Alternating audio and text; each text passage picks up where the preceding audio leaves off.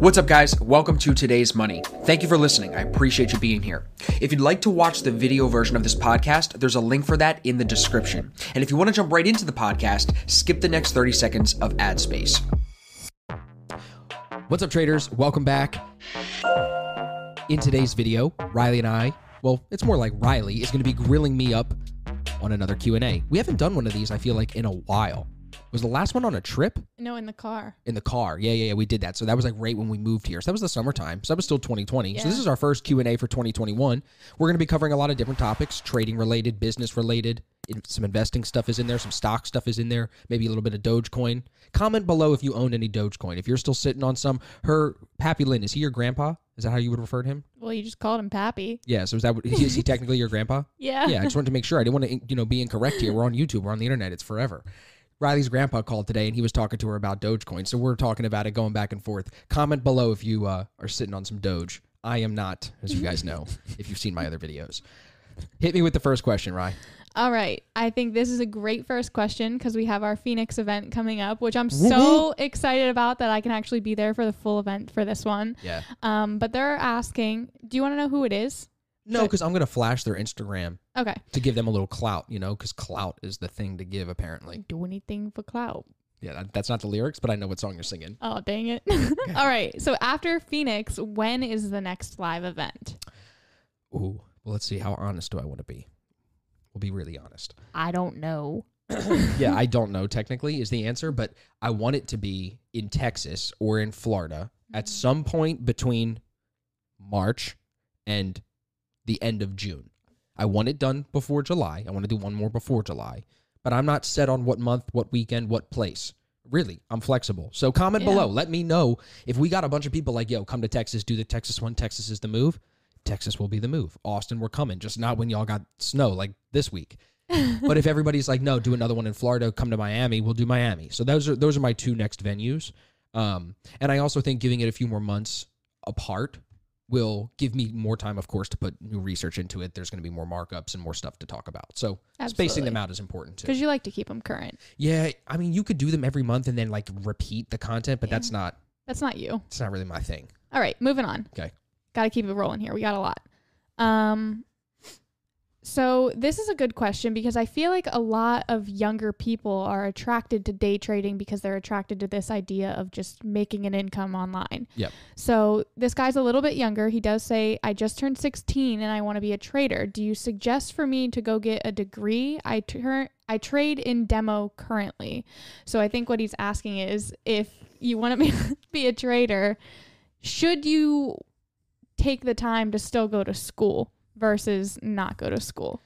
Tough question because But you get this a lot, so that's why I wanted Yeah, to yeah. include this. I can't say okay, it's like two different things. You don't need to go to college technically to day trade your own money.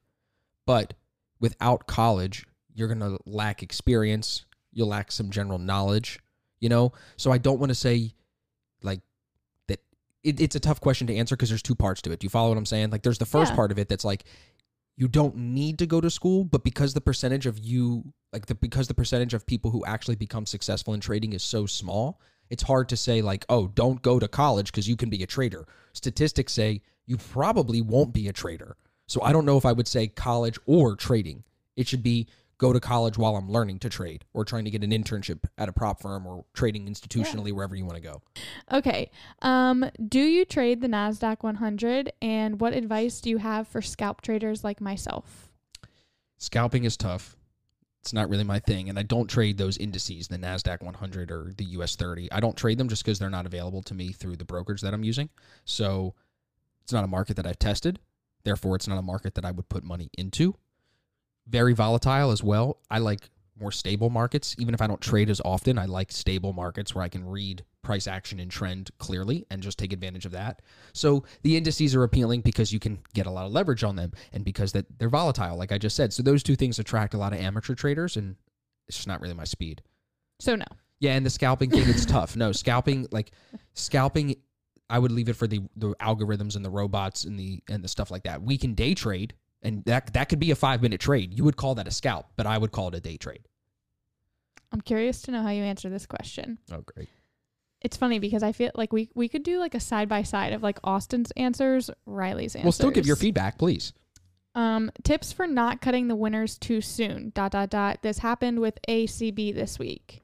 So that's a stock that I guess that person's talking about. I assume so. Yeah, I mean, I'm I'm I'm struggling with that right now. Like with my SPCE E position, it's like, do you cut your winner or do you leave it alone to to let it rock? So I guess that's a good place to start with the answer. It's like depends on the market you're trading and the time horizon that you have with that investment. If you're talking about day trading, it's totally different than if you're talking about buying stocks. You know what I mean? But the question was specifically like, what do you do to not cut your winners? Is that what he asked? Just tips for not cutting the winners too soon. I think it's a risk management strategy. So for like my forex trades and the same way that I'm handling my crypto trades and my stock trades, I just talked about it in my last two videos. I'm just moving my stop up to structure points and taking profit as it moves higher. And then I'm eventually going to get stopped out in profit and I'll move on to the next trade. That's what I'm going to do. So I would just look at it that way. That will prevent you from letting like getting out of a winner too soon. Move your stop, take profit at R multiples. If you need structure like that, if I risk 5, take some profit at 10, lock my stop loss so I can't lose any money, moves up to 15, take a little bit more, moves up to 25, take a little bit more, 35, you know what I mean? Absolutely. Yeah. And I, the only thing I would really add in there is just to I was going to say, what are you going to say different? be aware of the greed. It, Yeah. If it's if you ca- caught a bag, it's still a win. It doesn't it doesn't matter how big, how small. Like A bag is still a bag, it's still a bag. still a bag. So Some are smaller than others. I hate that I agree. even refer to that as a bag, but like we're just gonna. I just see going. you whenever you say that. I see like the Instagram emoji or the the iPhone emoji pop out of your mouth when you say bag. It's like the money bag pops out. Yeah, that's what I think of. All right, good. What do you got next? Come on. Okay. Um, so these questions are kind of tied together. So somebody is talking about wanting to learn Forex, especially from you, but Forex is illegal in India. So he's not really asking a question, he's just stating something. Okay. But along with that, somebody else said, um, wondering if you were ever going to try to arrange events in India or Asia. Dude, I would love to. I would love to be able to do events in India and Asia right now. I'd be traveling all over the world doing meetups. Like it's not even a question. You know what I'm saying? It's just with COVID, I don't I can't plan that far ahead. But we have a big audience in India. We have a big audience in South Africa, in the UK, and in Australia. I know Jerome and some of the guys in down under, the Aussies. They're trying to organize a little ASFX meetup for the Australian people. So there's some there's some things happening, but we have to get out of this weird travel ban that we're living through. Hopefully, we can come out of it soon. All right, keeping it moving. Please. What platform do you purchase your altcoins from? Kraken. I'll link to my altcoin videos, the two most recent ones that I've posted. I'll put them both in the description. Go watch those. I talk about I do an altcoin Q&A and then I talk about the three holdings that I currently have. And that'll answer a lot of questions for you guys. Kraken is the move. Um, about For now. Sorry. For no endorsements here, but for now cuz in in 2 months there could be a new brokerage and Kraken could be a scam, I don't know. But as of filming this for yeah, Kraken is what I'm using. Got to have the disclaimer. Um, somebody else is asking about if you're going to be doing a live event in the UK. I can answer this for him so he doesn't continue to ramble. Of course. When we can, absolutely. Am I rambling? well, you don't need to ramble about that. It's just kind of a. I will come to you, people. I promise. I will be there. Here's one you can Shortly. ramble about. Okay. How long have you been trading for? It's going on to six years now. Like active in the market. Of course, it's changed. Some of it was not that great, right? the beginning phase, you the, know. The money's gotten a little bit bigger. A little bit. You know what I'm you saying? lost some in the beginning, you yeah. know. Made made some, lost some. It's right. But we've come out of that. It's a trader's journey. It's definitely a trader's journey. But it's been six years now. So I'm uh, I'm getting up there. It'll be interesting when I'm ten years deep. And I think it's interesting to just look at how my trading has changed and how I'm adapting to different market conditions. Like how I'm talking to you about, like, let's put more money over here into some stocks now. Let's diversify when we got the Forex stuff going over here. Let's go get some stocks over here, take advantage of this market moving. Then look at the crypto stuff that I've done, right? I've like literally Forex the money that I put into this in a month, right?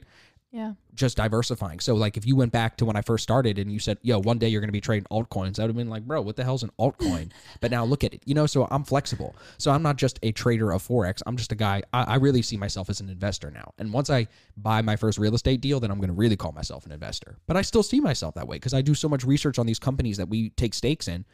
Uh, that's an investor, and I'm not selling those. So I am an investor and a trader and a DJ, and I, and I like house music. So I'm a whole bunch of things. You know what I mean? But the trading has evolved over those last six years. Beautiful. Um, let's ask this one first. How to start building your strategy and back testing, and then another question, pretty much the same thing. How to start back testing, how to start trading after learning the basics. So the first thing I'll say is we have a backtesting mini course that's going to be coming out some point this year with me and Jerome. So everybody stay tuned for that. Yeah. There will be multiple mini courses coming out from ASFX. You'll hear about them a lot from me, as I always do. But one of them will be a backtesting one where we will go into detail and be providing spreadsheets for everybody on how to backtest, what to backtest, and specific backtesting strategies applied to the ASFX systems, the A1, the. D1, D2. But for that question, yeah, we're Well, I was just gonna say, and nothing personal against Austin by any means, but I think Jerome has honestly built the best backtesting spreadsheet No, I've has. ever seen in my entire life. So you I guys suck. are going to love this. You don't suck. That is just so. Jerome makes me look like I suck, but it's okay because It- that's why I keep him around. he is a One gem. of many reasons. Jerome, we love you. Thank you. So the the back testing started by just finding a pattern using indicators. So I the indicators give you characteristics on the chart, mm-hmm. the, the colorful lines. You can then qualify those indicators, what could be better about them, and then from those qualifications, from that set of questions that you used, you could then ask that over and over and over again and see if you have a pattern in that structure, and that could be a system. I built our systems off identifying where we were seeing continuous moves. Like the D1 originally was built after the A1, but it came because we were seeing moves off the 50 EMA in overall trend, but we weren't getting entry triggers with the A1. So we knew there was a move there, but how do we find that? So we went deeper on the lower time frames, on the higher time frames. We tried to find another pattern within the A1 pattern, the way we read Yeah. trend already there. So lots of pattern Yeah, recognition yeah, especially and in documenting Forex. those patterns. A system in stocks is different because it's like they gap, they have fundamentals. It's so different. Like a stock system is different, an option strategy is different, but a Yeah. forex system is back tested through the price patterns, in my opinion. And I think this question is great to follow up with. Are you actively trading the D2 or do you only trade Hell the yeah. A1 and D1 as these are in trend? that person didn't watch my last trade recap because I hit that GU trade last Friday and that was a D2, but it was really like a D1 if Yeah. you were looking at the higher time frame because it was in the overall trend, but on the shorter time frame it was counter what Right. you were seeing. So With I call it a trade D2. you took was Listen, a D2. You Yes. call it a D1, you call it a D2. If you know how to read risk reward with the divergence, like the way we teach in the course, it doesn't matter whether you call it a D1. It's semantics. Yeah. But I will say that D of the three, I feel like you catch D2 trades less than you catch A1s and I'm D1s. getting better. Yeah. Getting better Dennis is the D2 king. for now till I dethrone him. All right, give me two more. okay. Can we do two um, more? Yeah, we can do a lot I more. know we got a lot. The first thing you do when you open your charts. So I'm going to reword this question a little bit. Kind of just walk us through what the first steps are as you prepare to even come to the charts in the morning. And then when you do, what's the first thing that you do? So, like your routine. Wake up, try not to check too much shit on my phone, take my retainer out of my mouth, put my glasses on, come out of the bedroom, make coffee, start the coffee machine, pet the cats, then go into the office, open up my computer, start everything up, get everything like open and running, get the coffee, take a few sips, put my AirPods in, meditate with the waking up app for 10 minutes on my phone. Then I'll take the AirPods out, put them away, put them back where they go on my desk, and then I'll go through all of my forex pairs on my watch list. First thing that I'll do before Facebook, before email, before Instagram, like I might take a picture for my Instagram, but I won't post it right away. First thing I do, take the picture if I do real quick with the coffee and everything at the desk to show everybody I'm awake, and then I'll go through all of my forex pairs and I'll say which ones are in trend, which ones look more likely for me to find a trade today. And that's how I'll do it. And I'll link again to my watch list video where I you break keep that kicking down. my camera. Sorry, it's my chair.